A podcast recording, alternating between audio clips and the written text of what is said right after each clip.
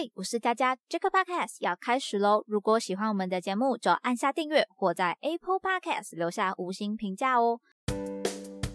本集追追搜 News 来到七月第五周，一起回首近一周的搜寻趋势与热门事件吧。如果要论目前网络上大家比较着重在讨论的事情呢，可能就是裴洛西访台，确实也是在这几天有登上关键字的排行榜。不过呢，我们今天节目跟大家谈一下，在这一周最一开始的时候呢，我们时序慢慢拉过来，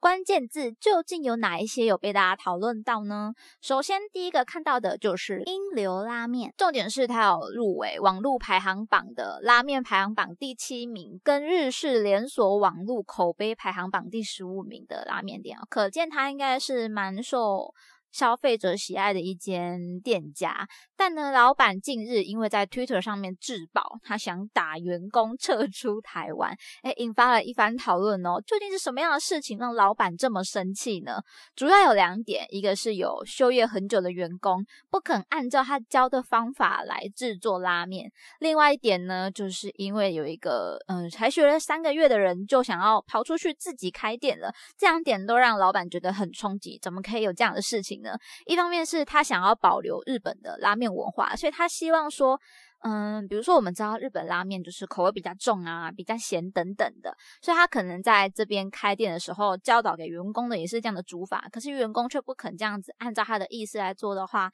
对他来说，他想要保留这个文化的初心，就受到了一个挑战。另外呢，学了三个月就想要出去开店的人，对他来讲冲击的点就是正统修业的，在日本的话，是你要学好几年，你才真的可能哦，说自己出师，然后自己出去开一间店等等的。这样子的情况发生，所以这个学了三个月就想出去的人，他觉得说，诶，你根本就是来开玩笑，你这个东西都没有学好的话，出去是想打坏我们日本拉面的名声吗？我看起来是有这样子的感觉啦，所以有这样两点的冲突，所以说这个文化的融合与冲击哦，大家觉得说，诶，究竟应该是符合当地人的口味，还是老板？可以坚持他的本心来做呢？其实我个人如果要论说这件事情的话，我觉得，嗯，假设老板他真的今天有这么大的坚持的话，他确实可以尝试说，哦，就坚持他的日本原味，也可以用这样子的，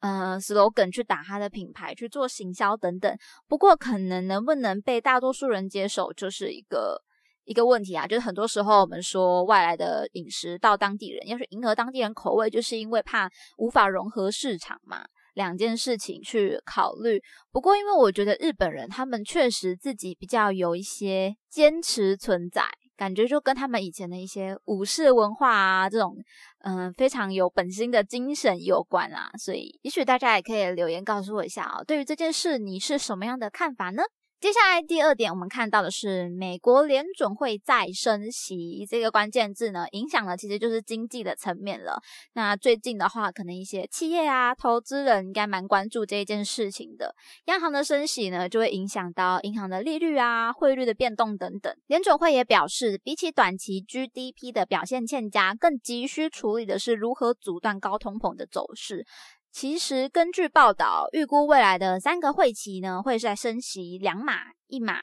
一码，明年升息一到两码，本次升息循环的终点在三点七五到四趴。其实佳佳对投资的了解可能不太的深入，但是对于近期物价上涨，应该也是蛮有感的。不知道大家有没有这样的想法呢？总之就是希望可以赶快稳定下来啦。那对于这些可能升息、降息等等的问题，大家也可以一起来了解一下哦，究竟是什么样的一个状况啊？什么样的影响？大家也可以留言一起来做讨论。接下来第三点看到的是彩虹眷村泼漆的事件。那这一个故事呢，就是发生在台中的彩虹眷村啦。缘起就是因为台中市政府事件的起因呢，就是台中市政府要求彩虹文创公司的团队撤离园区，但是只给他们一周的时间，所以负责人未批人就觉得非常的不满。另一方面，就是未来文化局未必会再将眷村的经营权交给他们的文创公司，所以他就带着员工呢到彩虹眷村来。来泼漆抗议这件事情呢，他就毁坏了眷村的，嗯，好像是六面墙面的彩绘吧，蛮大的损失哦，所以造成了一个。轰动跟讨论，许多人都在关注这个事件。那其实负责人魏批人就有表示哦，现在彩虹眷村的画作呢，有八到九成都是团队创造的作品，智慧财产权也是由他们团队来所有的。强调说，彩虹爷爷的原作以及具有纪念性的画作，他们并没有去破坏。而台中市政府呢，则表示，依据民法第八一一条规定，彩虹村的房舍属于不动产。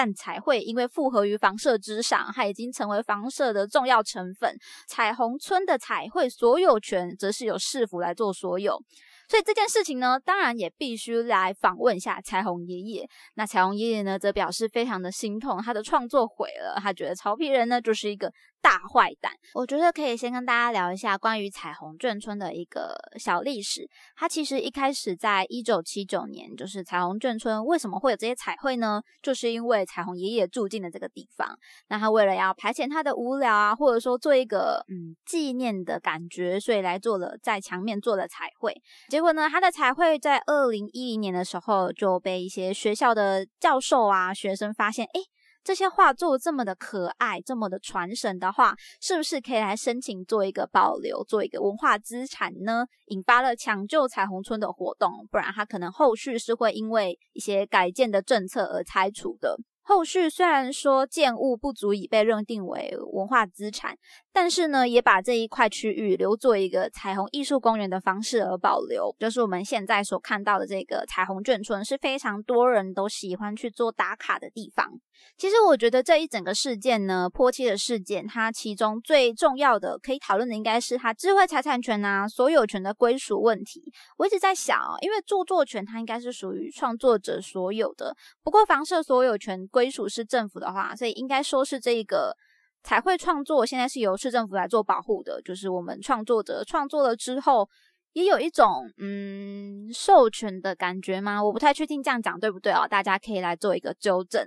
总而言之呢，市政府现在就是强烈的表态啊，文化局也强烈的表态是会是会做提告动作的。那也许我们也可以一起来关注这个后续的发展，大家也可以一起来讨论一下哦，这其中的智慧财产权所有权的归属问题，你是怎么想的呢？最后，我们就来看到裴洛西访台的事情吧。应该说，从昨天晚上。呃，他终于抵达到了台湾。不过他这一次的出行呢，并不是只有来台湾啦，他前面还有去了新加坡跟马来西亚。离开台湾之后呢，还会去南韩跟日本。至于佩洛西访台的中方也有反应是比较激烈的，所以才造成说，哎，现在整个国际的情势，大家似乎是比较紧张的。因为在中国大陆这边就有表态说，他后续要来做三天的实弹演习，是环绕台湾的，这是表示一个蛮有威胁性的一个事情吧，对于一个国防上来说，所以军人最近应该都在一个嗯紧张的状态哦。接下来第二点呢，就是既然中国大陆这么不满意，我们也许前阵。子的新闻，农产品啊与产品禁止出口到中国大陆的问题，蛮影响一些台湾经济的。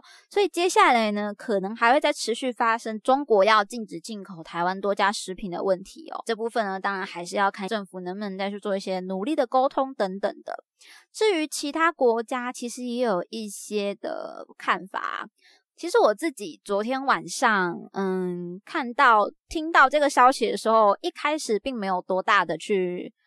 关注它。不过，如果要讲比较有国际的观念上的话，应该就会去看到说，哎。美国的一些政治问题，然后来到台湾，然后跟中国大陆我们这之间的一个尴尬关系的话，大家比较敏感性的人，可能马上就会有一些之中会有哪些利害关系的联想。昨天晚上应该算是台湾人集体都在关注这一件事情的时候，也许后续我们还是可以来看一下会有什么样子的发展。那大家也可以留言告诉我你有什么样的看法喽。那么本周的这个 podcast 就分享到这边，欢迎大家到社群贴文下留言分享看法。J.J. so news 系列与大家一起思考与迈进，期待您下次继续收听。我是佳佳，大家拜拜。